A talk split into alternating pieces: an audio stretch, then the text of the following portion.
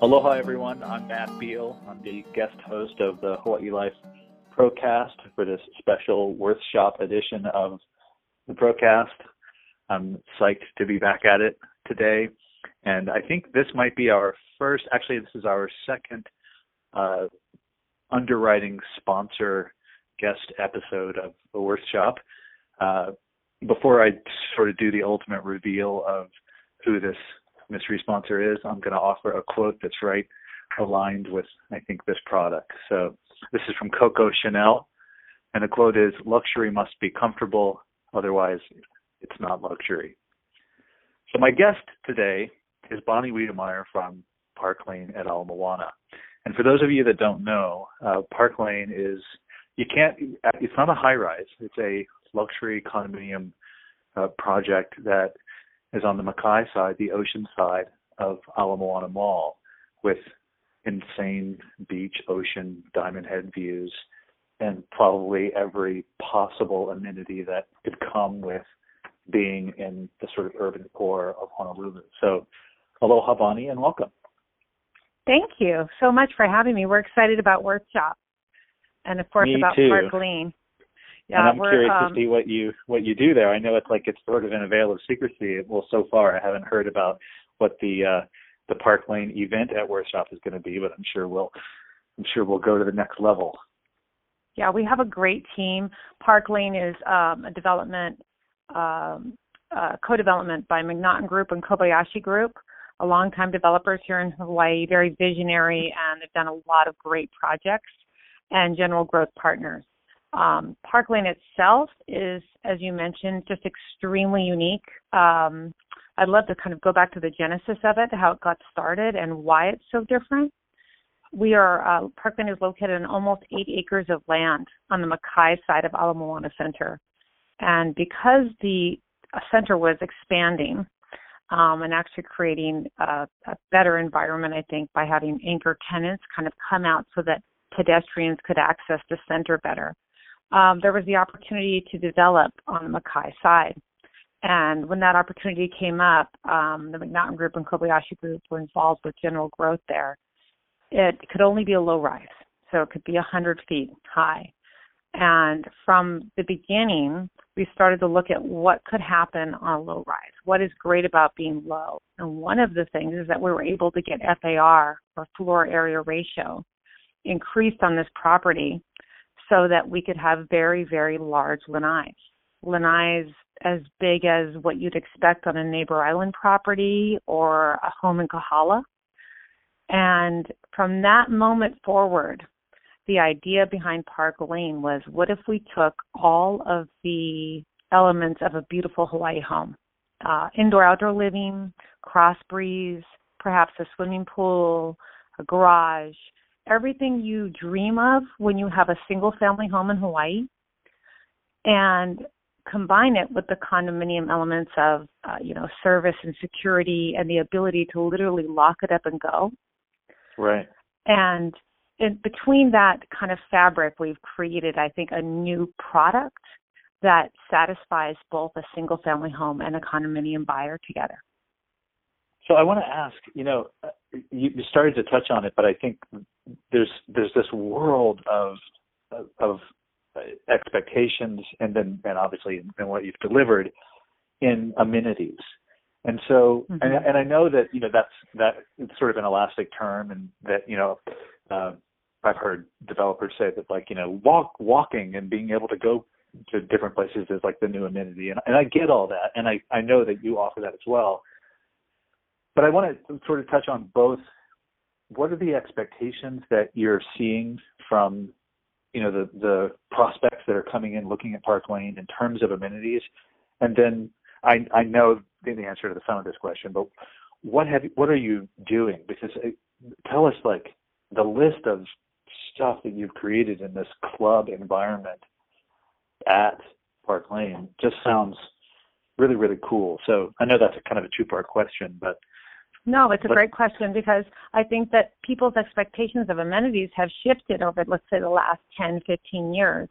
Um, and part of it is actually, to go back to McNaughton Group and Kobayashi Group, many of the amenities we now think of as standard in high rises in Honolulu were done for the first time by this group at Hokua, right? Uh, guest suites, right. um, cabanas, the way that they're outfitted, all of these things actually that seem like big risks 10 or 15 years ago are actually common now and a great thing. So that, for instance, you would have a two bedroom home, but if you have a guest, you really have a guest suite. So ways to make whatever home you have live like a larger home.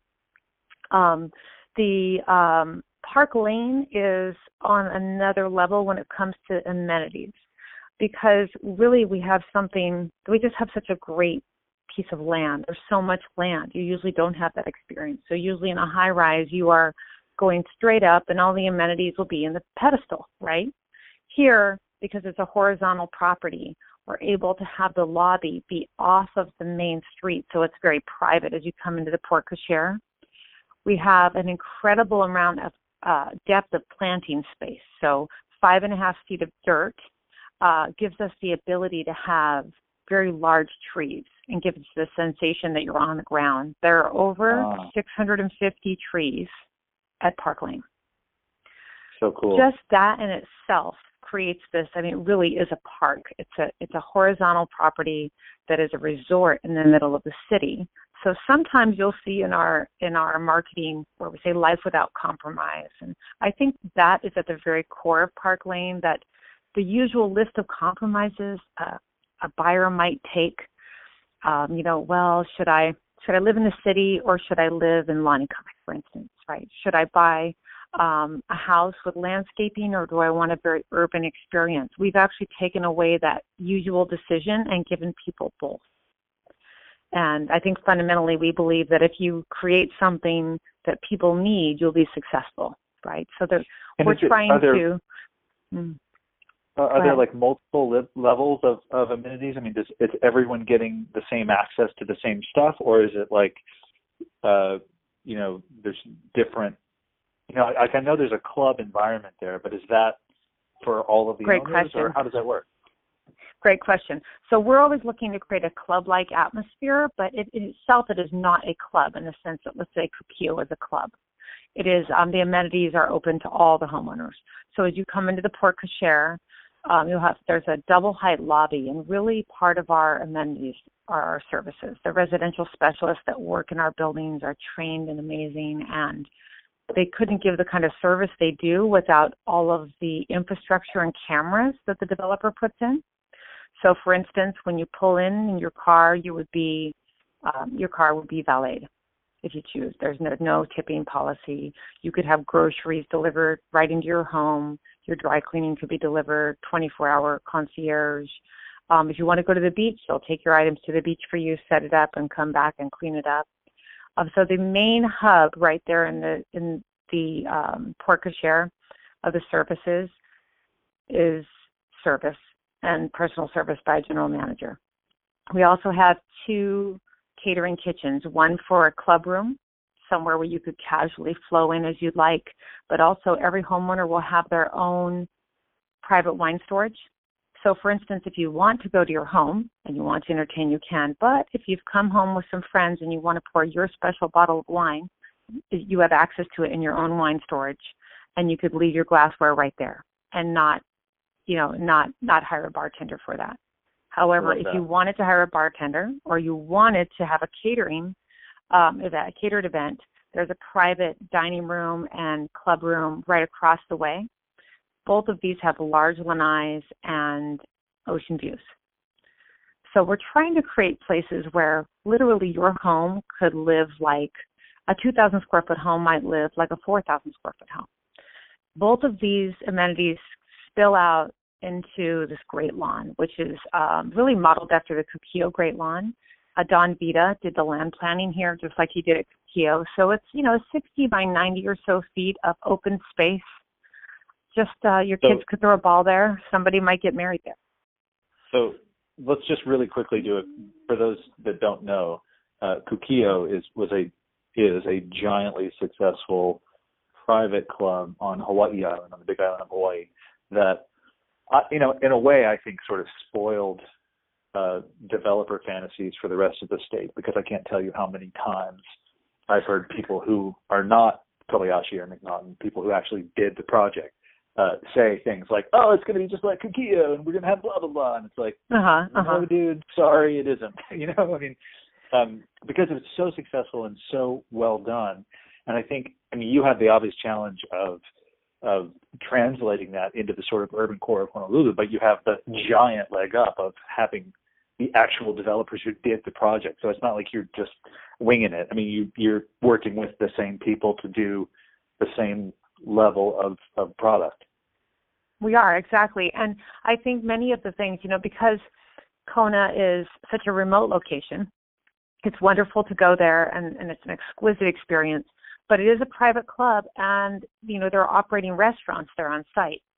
So here we're in an urban center where there's so many restaurants, so many catering opportunities. Our idea was, what if we had a club-like atmosphere, but without the club-like cost? And and you know, I think we were able to achieve that with that balance here, is having incredible services and incredible staff and everything at your fingertips. But for instance, as you walk up to the pool, that um, and the women's spa and men's spa, now there wouldn't be an operating business in the spa, but you would have little towels that say Park Lane and you could call the staff. And if you wanted to have a massage therapist come, you know, you have treatment rooms and you have steam and sauna and an outdoor area that is with a hot tub and a cold plunge separate for men and women. It really is very much like a beautiful, incredible spa in a resort but you aren't carrying a full spa staff. You aren't carrying a restaurant. You don't need to. You're in the heart of the city. And that's part of the, you know, the feeling. We have so much space and we also were able to um, pull the dining and barbecuing element that usually surrounds a swimming pool area in a high rise away because each one of the lanais on the main residences have their own barbecue, right, that's built in. There are a couple of cabanas, but the pool and spa area and fitness area is very private. Only a handful of homes can see to the, into the pool area, so it's much more, you know, much more like a resort property that you might find on Maui, Big Island, or Kauai. And the dining and private dining and entertaining areas are kind of separated from that, either in your home or around this great lawn. So what you have is you have the benefit of space. And with only 217 homes, um, the and two layers of parking, the parking is runs the whole length of the project. You have just a lot of privacy. One of the reasons people buy here is privacy. It feels like a house and it feels like you have more freedom. You have more time in the day because you have a home, but you have the amenities and services of a condo.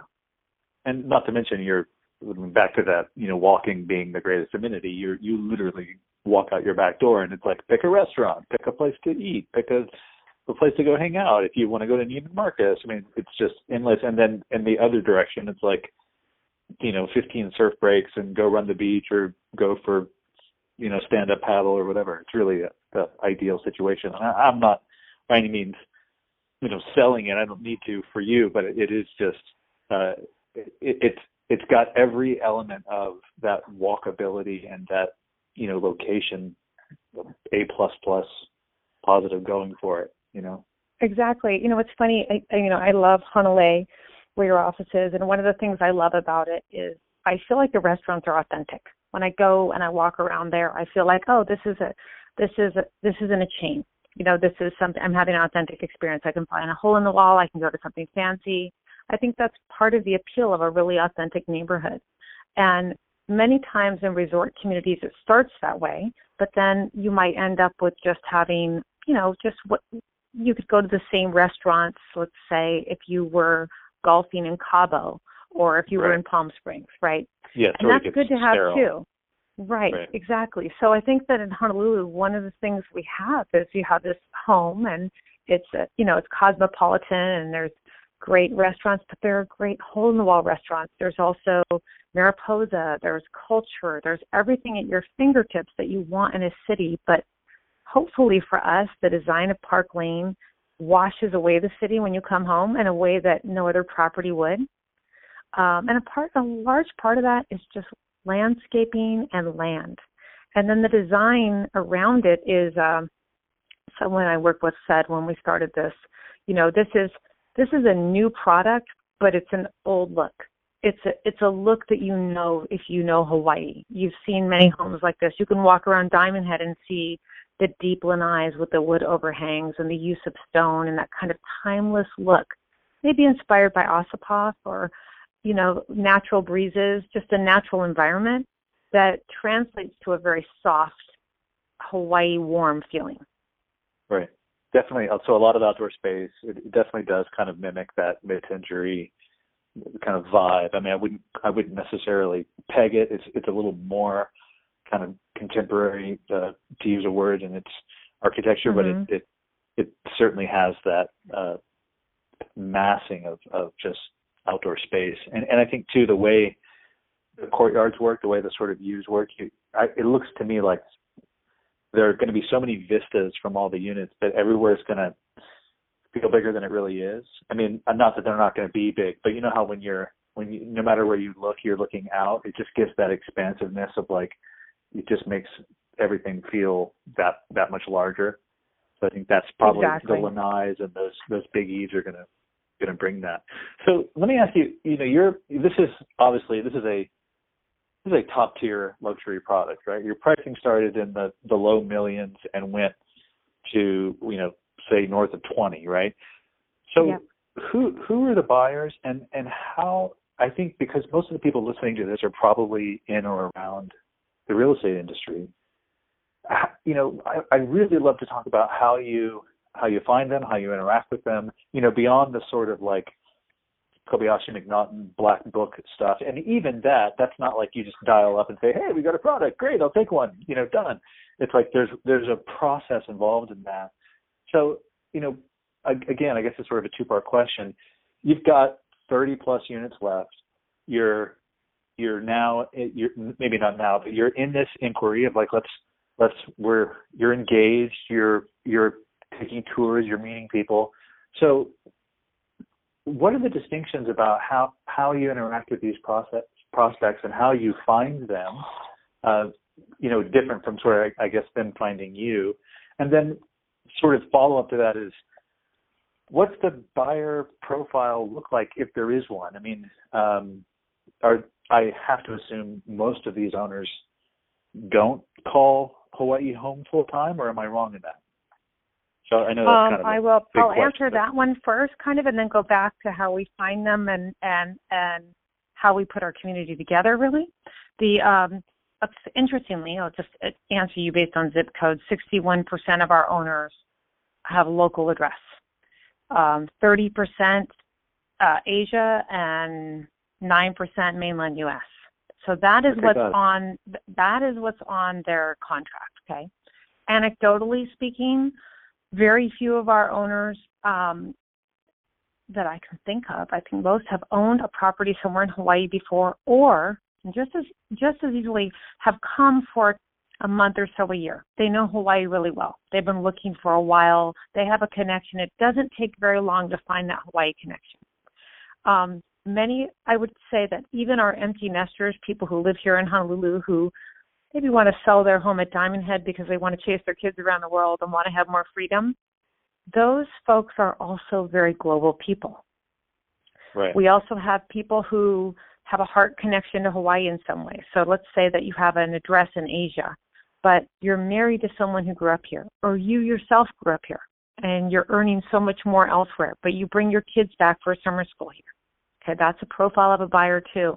Um, mm. Someone who might live in California but owned on the Big Island or Maui for 10 years and decided, you know what, I want to spend more time in Hawaii. This isn't just a vacation home, it's now my half time home. And we see that. I see people with more in common than difference. Most everyone loves quality, loves Hawaii deeply, knows it, usually has already understood what it is to have another home, and uh, they want the freedom to be able to travel and come and go we get the buyers that you know want the freedom to be able to come and go and travel but had never bought a condo because they're really not condo people in their mind so i would say so they're, they, i mean they're I, sort of in that transition of of home like like second home ownership or even first home ownership into this I guess I'll call it a hybrid or, or you know this this landing pad of of what feels more like a, a home but is actually a condo. Exactly. So you have that, and I also, you know, just recently I was on a trip on the West Coast talking to um, some great brokers there, and we were brainstorming who are your clients for Park Lane, and I think the where I would look if you have a client for Park Lane is someone who you know already has a connection to Hawaii. Did they own a property on Kahala Avenue, and did they sell it you know, um, in 1990? And did they always talk about Hawaii? Do they have pictures up all over their home of that? Do they? Is there some heart connection? Um, recently, there was a, man, man who um, purchased. It's about 7.1 million. He's a great person, and he uh, lives in Palo Alto. So he's a California buyer, right? Zip code's California. His daughter lives here. She is the reason he purchased. She wants him to be near her, and her whole family's here. Um, but his family's originally from Hong Kong. But he spent almost every summer and winter at the Mauna Kea on the Big Island. Mm-hmm. So what mm-hmm. he? Right? There's a perfect right. example of of how I it's been wonderful actually to see one community come together. Now as far as backtracking to your other question, how do we find our buyers and how do we build our community? We have, you know, around 740 million in sales in 21 months and our average price per square foot is about 2600 a square foot um, you know our average price is above 5 million um, fundamentally i think our belief is that people buy when someone they trust buys um, and the way that we start our projects is of course we want feedback so maybe even up to a year before we start selling we have focus groups or individual interviews with people to understand what they're looking for. And while we're still designing, it does, you know, gives us some ideas from our market, but it also, you know, get some excitement out about the concept of a project. Um, mm-hmm. before we went to market on this project, before we started writing contracts, we had met with over 500 individuals. So when we start contracting, we know that we have a community that's already started. Um, and then as we go along, we of course always work with brokers. I mean, I think brokers are really key. Um, brokers and clients are the same to us. I mean, they're they're friends, they're advocates, they're we're educating people. The fun thing about this project is that it's we all love it so much. The whole development team, the sales team, we just found ourselves intellectually excited by it, and uh, people have been too and most of our clients are through referral and brokers. And when I say that, I mean it together. Um, we travel, you know, we have a team that goes to Asia, West Coast, neighbor islands, but really the core of our sales happen here in Honolulu. And um, we I, we always say that it's one handshake at a time. There's nothing that replaces right. meeting somebody and showing them the project and and seeing it as a low pressure educational process. Uh, we do some advertising, but we hardly did any for the first year.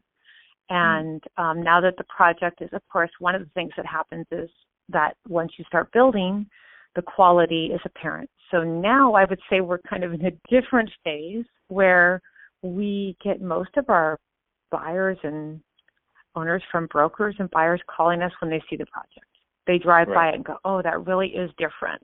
So we're we're really fortunate right now that the quality is so amazing that people literally call off the sign. Um, but to get to that point, uh, fundamentally, we uh, we sell by relationship, and we think that uh, rather than having a large ad blast, that is the way to go, and um, interacting with people. And brokers well, are just a huge part of it selling by relationship, that that brings us to the theme of workshop, which is relate. All right. which is the context for these calls. No, I mean really, I I do think that uh, probably more so than most markets. Your point about you know people buy when when someone else they trust buys. I, I have to think, and I you know I don't know just because I'm I'm spoiled and I've lived in Hawaii for you know over 20 years, but it strikes me that this place more than any other market has that going on where that selling by relationship and that sort of uh, you know layers of the onion as I always call it like impacts the the buyer behavior and frankly also the seller behavior more so than a lot of markets I see. I mean, it looks to me that especially on mm-hmm. uh, you know the U.S. continent, these sort of larger different markets, they're a lot more.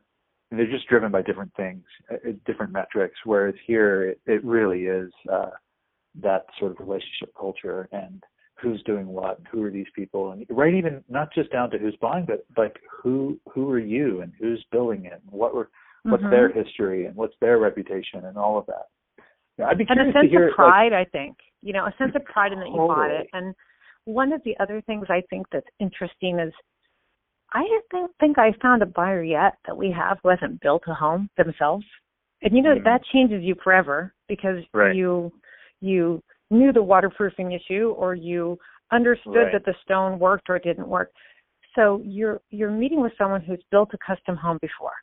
And that's what I was going to um, ask you is, is in those focus groups and in that as you interact with those people, are there? I mean, I, it's easy, like sort of hindsight 2020. I can look back and look at the brochures and understand the product and say, oh, they did this and not that, and you know, they have a, this. This is a plate height, and this is the floor, and you know, they chose this countertop. But were there were there trends that were really really obvious, or things that stood out to you that that people said we want this, or or you know dis- design decisions made along the way that maybe showed up as a surprise or or sort of an obvious trend in what the consumer is expecting or what the buyer you know is really looking for that that stood out to you or yeah absolutely i mean i think one one of the things that we did was you know we have a flush transition from the indoor to outdoor so our wood floor literally is flush with the lanai like it would be in a single family home it became apparent that people really wanted to be able to clean their lanai very simply, like you would in a home. And it's not that simple to do in a condominium, usually. Right. So the decision to float the lanais and create really a subfloor so that you could clean the lanai was, I believe, a uh, direction that came out of that, and I think it's part of like what makes separate, them so great like a separate drain in the lanai, or or when you it, say clean um, it, some like, of them have separate drains, and some of them just drain from underneath their groutless stone. So unlike most lanais on condominiums where you would have a a, a gap underneath the glass, so that you would just you know if there was it would be angled. It's not. It actually if you if you took a wet mop over it, the the uh, water would just go between the stone and flow out. So we can take so the cool. glass all the way to the ground, right? And that I think was it sounds like kind of a detailed thing, but when you talk no, to someone totally who's really lived out, in a home, yeah, yeah, who who really has lived in a home, and if you if you're selling an outdoor living room, what's different about Park Lane? Well, you have a 500 square foot lanai that's covered with wood and has stands and a barbecue, and right. If you know that you can clean it, it sounds crazy, but that really is a big thing. That's a question that would have come up, and an example that you, we got early on. Another one would be um, the wet room style bathroom. You know, many times now when you see developers designing a bathroom, they'll have one of those sexy kind of egg-shaped uh, tubs that render really well and look pretty in pictures, but there's nowhere to put, you know, shampoo or soap or anything. And then there's a separate shower. And you know, for the Japanese market, um, the ability to be in a bathtub and a shower and have the whole room be wet is really important mm-hmm. and not kind of important when when you buy a home you can change it easily a condominium changing the bathroom is very hard so we I'm like desperately discovered, trying to find a, a bathroom rendering right now in your collateral. right, right, exactly. where, is the wet so, room? I want to see it. So, so one of the things that we found is, you know, Hokua has wet rooms. Now, um, from a Western perspective instead of an Eastern perspective, as you come into Hokua, the bathroom looks beautiful to me. I'm happy, right? And it looks great to a Japanese buyer also. So in our design, we sought to, of course, satisfy uh, the Japanese wet room requirement, but at the same time satisfy the aesthetic of someone who wasn't thinking that way um, because even if you aren't a buyer from Japan, our primary international buyers are from Japan. So even for resale, this is something that you have to be forward thinking about. Mindful of. And right. we just mm-hmm, we designed all of our bathrooms to be wet rooms. they're beautiful. You know, you have a bathtub and a, and a shower in the same room, and it is of course accepted by the West and accepted by the East. Um, if you uh, talk to any uh, Japanese clients that I know here, and I tell them I'm going to Tokyo, for instance, and where, where are you staying? They'll say, oh, the Ritz Carlton. They'll say, oh, I don't like their bathrooms. And I'm like, oh, that's fine. What's the pro- what's the problem? And uh, well, no, the, the Hyatt has the nice bathroom. Well, then I asked Ken on our team, what is that about? He said, oh, it's a Japanese wet room. So you have an entire, you know, uh, culture that knows that this hotel has the wrong bathroom. Wow. We don't want our condos to have the wrong bathroom. Right. And so I think just, um, you know, learning and listening and always improving. Um, even something like the cabanas, as an example. Our cabanas, you know, at, at Hokua have a table and barbecue and everything. At One Ala Moana, we added soft seating and a couch area.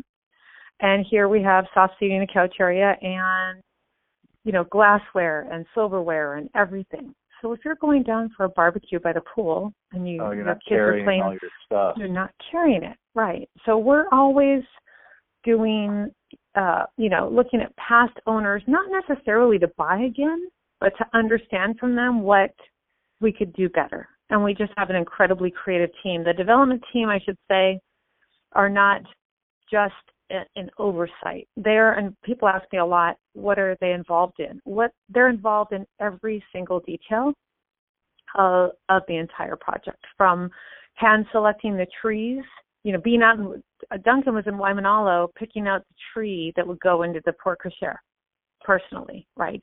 They take so much pride in it going and making sure the wood was right. I think there were tr- three trips to make sure the wood was right. Going to europe and germany to select the stone to make sure it was the right tone.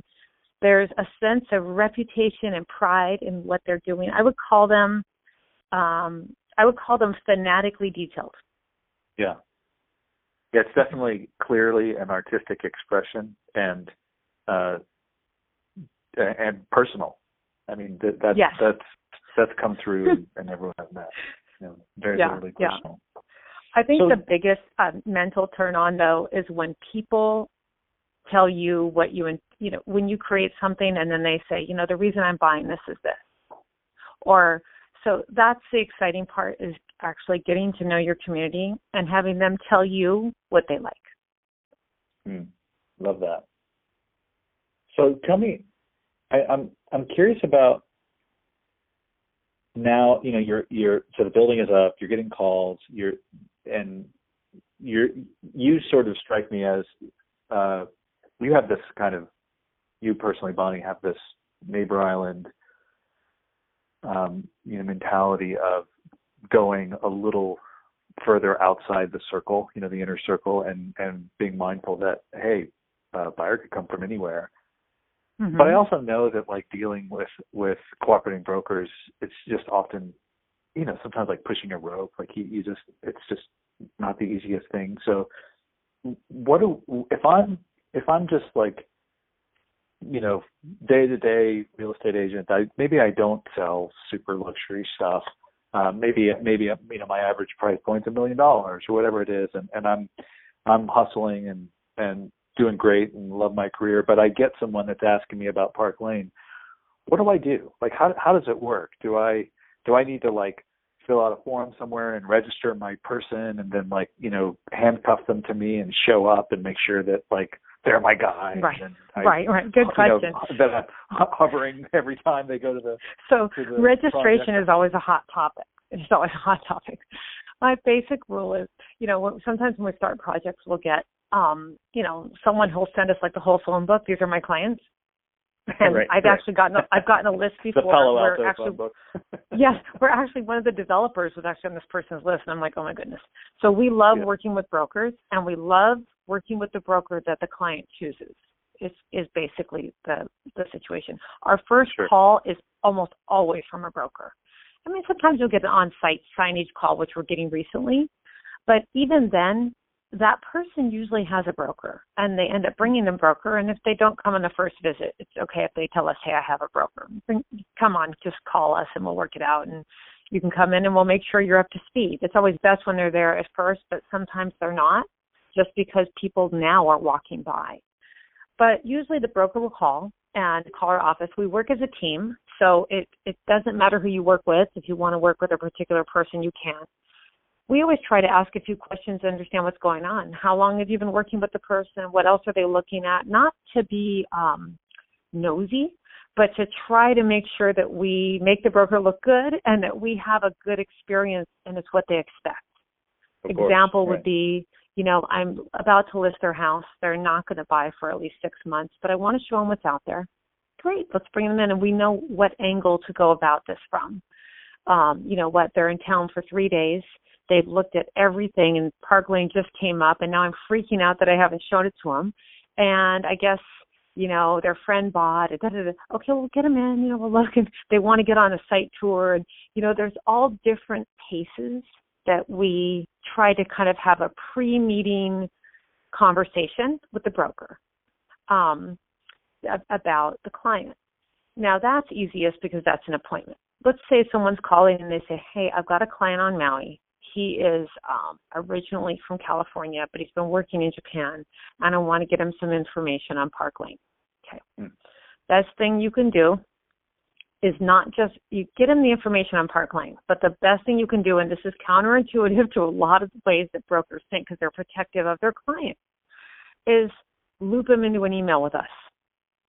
Then he Right. knows you're his broker on Park Lane. Otherwise, you gave him the information, and what's going to stop him from From coming to up the phone. town Yeah. and and walking into the uh, ABC brokerage across the street?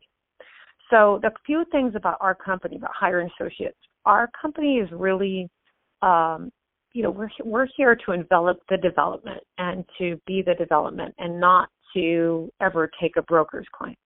Okay, so we're here to help. And if you loop us in with your client and say, "Hey, I wanted to introduce you to so and so," they'll send you the information. Then we can say, "Thank you, Matt. You, wonderful. I'm so glad you inquired." And the client feels like you're their representative. That's the best advice if they're remote. If they're here, Right. we can work together to get them in. And you've been you've been on the you've been doing road shows too, right? I mean, you said you just got back from the West Coast and Absolutely. you're you're making the rounds. Are you is that working out? Or you, it sounds like you're spreading the word. Yeah, I think it does work out, and I think there's direct sales that come from it, but there's also um, it, it's always interesting interesting to me after someone's purchased the many ways they found out about you and they start telling you. I just love that. Right. It's, the data is really hard to prove, but you know, we started the way that we start doing these things is we start selling, and let's say at about 300 or 400 million, we look at our zip codes, we look at where our buyers are coming from organically and we say, wow, that's interesting. There are a lot of buyers from Japan. There seems to be quite a few from Hong Kong and a, selection from Korea. And then we have, hmm, a lot of Los Angeles buyers. Interesting. And there's Hmm. from San Francisco, Palo Alto, and looks like we've got a couple from Dallas. And hmm, all those people also own on Maui or Kauai or the Big Island. Huh. Right. Maybe Right. maybe our owners are um that buy from the mainland US are actually people that owned on neighbor islands first, right? So then we go deeper into those markets and I think that's the smart way to be in it and say, Hey, we have buyers from your market and you probably know them before they come. So Right. we do And most of course, that with of course they're going to be they're going to be pre-wired in some way to Hawaii. I mean, that's that right. should be obvious. I mean, I'd be I would have to guess that you have a very small percentage of people that this is their first property that they're buying in Hawaii ever. You know, Exactly. Um, exactly. Or, or and maybe if that like if they were you know renting some super high end home or something. But but yeah, they're they're familiar, and I think uh, and it's also probably the case that they're it's not like they're trading. They're going to keep their neighbor island property and have this. I mean, that's a, a very very valuable possibility. I think.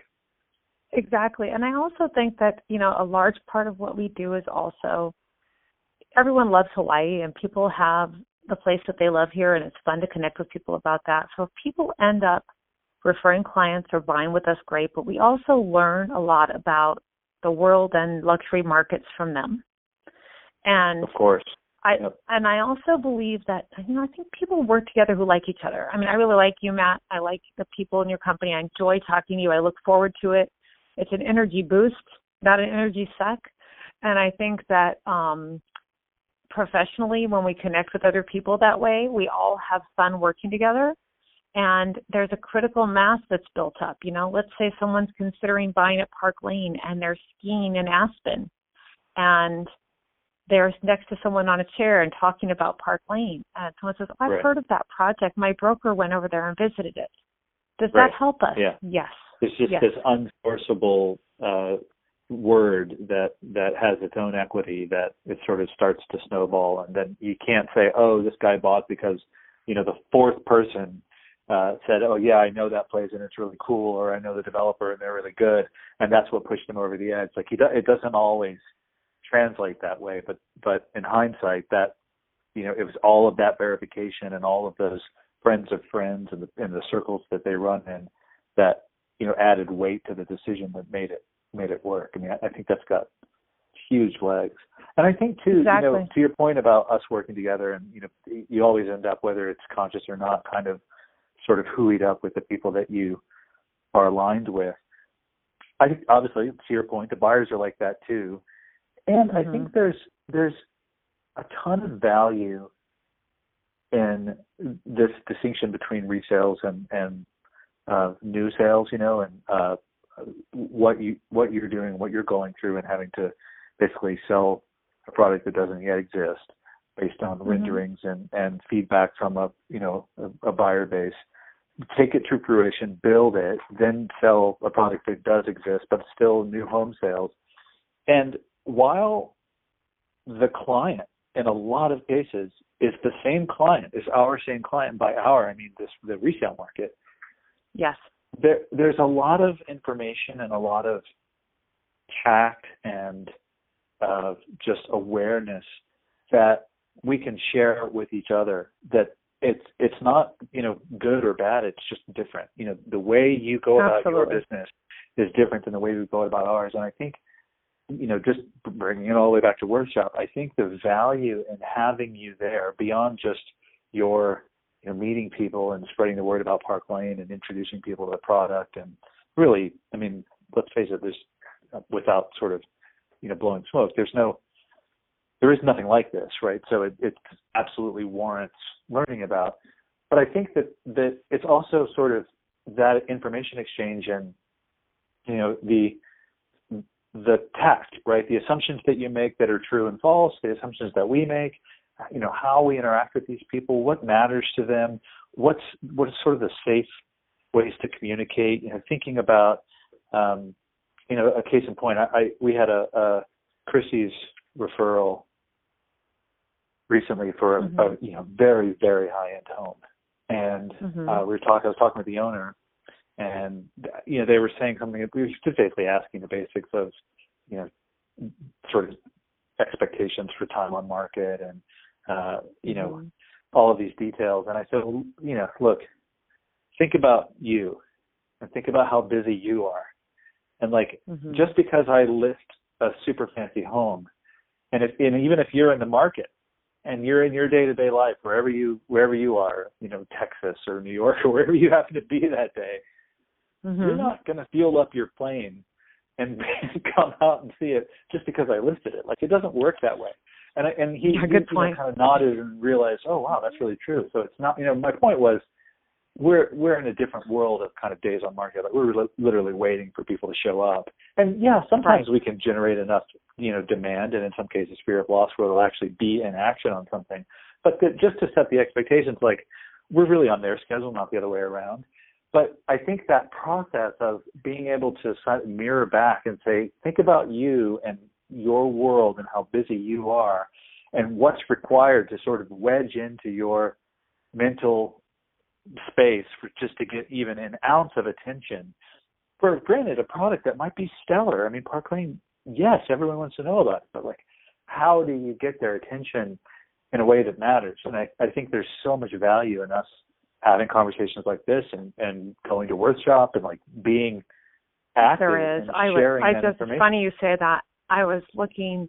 I was uh, in a situation recently where I was just so grateful that I was, you know, because I did general brokerage for a couple of years before I got into projects 16 years ago, and I'm grateful that I had that experience, but I'm far from it still. So, you know, it's been a long time and and I had a, a wonderful agent say to me, you know, the biggest part of my brand, the reason that people choose me is because I never ever push them. I never push them for a decision and that's the biggest compliment I could ever get. And I thought, you're mm-hmm. right, that's part of your brand. You sell things for 20 or 30 million and you never push them. And then she said, she furthermore said, but I, I like it when you subtly do and I don't have to. I like that, Bonnie. and I like, oh, well, that's interesting. I said, because I was being very, you know, I was of course respectful, but I was, you know, saying, you know, this is, this home will probably sell, um, if you don't sign on it, you know, and this, it did. Right. And, but she, t- it was the right thing to do one time, not push, but not make her do it. And it was really neat that she shared that back with me because that's an example of when you're with someone, you're thinking, how can I better serve you? You know, and how can I remember what the core of your business is? And it helps me understand my business. So I absolutely agree that I think, you know, we're really just thrilled that you're here, that you're doing it on Oahu, and that um, so many, you know, great minds will come together and we'll be energized by it it's going to be a ton of fun, and I'm excited to see what you guys put on, and, and I'll, I'll make I'll make every introduction I can, and we will all up our game. I'm psyched. So before I let you go, I want to just ask, um, you know, let me just tell me what you what you have left because in in my world, I want to experience uh, valet and you know beach services and expert planning and residence care and the concierge and secure storage and yoga and a private massage treatment rooms. I mean, I could just keep going down the list of amenities that that are at this place. But like, what's what's what's left? What's the what's the uh, entry level at Park Lane now, and how, how much how much money do I have to raise, or who do I have to convince to rent me their unit? Um, we have um, entry level is just over four million right now, and including okay. the lanai, that's about seventeen hundred square feet on the seventh floor. Um, we have, you know, we have people always ask me what the best unit is at Park Lane or what the most popular one is. And I think that's an interesting question because we have, you know, go uh 2600 square foot home with a 500 square foot lanai, uh, with a beautiful ocean view and an attached garage that's 6.1. Um, I have a 2,000 square foot home on the ocean uh, perch that is just has an amazing view with uh, a den and a 300 square foot lanai that is 5.4. So we would, would start around 4.1 and all the way up to the grand penthouse that is 28 million, um, that is 6,000 square feet, around 6,000 square feet, that is just in a class all of its own with a private elevator. But if someone is looking for, um, you know, a 3,000 square foot home or a 1,500 square foot home, we have both. We have original pricing. We have not phased pricing. So the great thing is if your clients are coming in and have questions now about what anyone else pays, or anything it's we've done, right we're very transparent. Yep, you got. It. That's cool. And, and we're going to close are, in are 2017. Coming right up. It'll be here in a minute. Mm-hmm. Mm-hmm. What about um, rentals? Are are people going to be able to do it like short-term rentals in there or no? You know, it's it's a residentially um, zoned, so it's a 30-day rental. So it isn't um, zone resort hotel. So no, you can't do short-term rentals. And I think most of our owners like that about it. Um, the um, you know, like you, know you have who, who might want to rent to like a really nice real estate broker from Hawaii who isn't going to be there very much, who will take really good care of the place. Come and stay in our guest suites. Well, I'll be right there. I'm coming over. when is it done? exactly. You'll You'll have like, to do Matt, you have to leave as now. soon as we're done. We'll have to do something special with Hawaii Life and have you guys come. We um. I love that. No, um, not you guys. Just me. It's just. yeah, exactly. No, we are. Like, I, no, he's I'm still really there. looking forward. I'm just really looking forward to. It's funny when I show uh, Neighbor Island Brokers, um, and you do statewide, but Neighbor Island Brokers, our project and here when you show our project, it's like, oh my gosh, that's so different. And you show Neighbor Island Brokers, are like, yeah, it's a lanai. Yeah, it's a tree. You know, what we have is what they expect, right? It's right, very funny. right. I love it actually. So Except I'm that you're really not, looking you forward. can't just like go, you know, walk out and go to Vintage Cave or you know, go to Mariposa. Right, exactly. Like that, that's exactly. a whole. Or you know, Uber. That's the other thing. It's just, God, I wish right. you could get Uber on any other oh, island. Oh, yeah, I guess Uber on the Neighbor Islands. Right. Well, and I, I'm looking forward to all the many different reactions when the project is totally complete too. Although we only have, you know, we have 16% left, right? So we're 84% sold. Um, wow. and we continue, yeah, we continue to, you know, even in slow months like September, continue to have good sales and strong sales. Our summer was crazy. I think we did a 50 million in two months. So it continues to just continue to blossom and it's really fun and and they're all with brokers. So we're looking forward to you know working with everyone and and seeing you in december. So cool. We're going to toast to your success. All right so you guys thanks are, for including us. Oh we're are you kidding? It's going to be great. So you're hosting a a or should i give it away or should we let people just sign up and experience it? Yeah we're hosting a Pauhana and okay, um, hosting a on Friday night yeah, awesome. and we're really Great. excited. And um, the the masterminds of this, you know, I love working with people, but um, I'm not the creative force behind that. That's a Joyce, and so she'll be working on that. And so she's um, organizing like a pyrotechnics and day glow body paint and stuff exactly. like that. Or... The best part is I'm excited about um, your. For me, I know that there will be a huge connection between this development team that are coming and um, and this kind of a venue because they're big thinkers and I'm excited about all the big thinking together. It's yeah, it's I mean I every year as much as as close as I am to it, I'm also just sort of blown away by the the group that's coming like you know, the most recent speaker announcement was Michela O'Connor Abrams, the CEO of Dwell, who just like I I literally just want to you know glom onto oh. her and just be like talk to me right. more you know what else, what else do you have to say this is awesome right oh my gosh yeah, I'm, I'm, it's going to be refreshing and wonderful. So thank you again, and just and thanks for including thank me today. You, thanks for being a guest, and thanks for sponsoring Workshop and Mahalo Park Lane and Mahalo Bar. Mahalo, man. Thank you. Bye.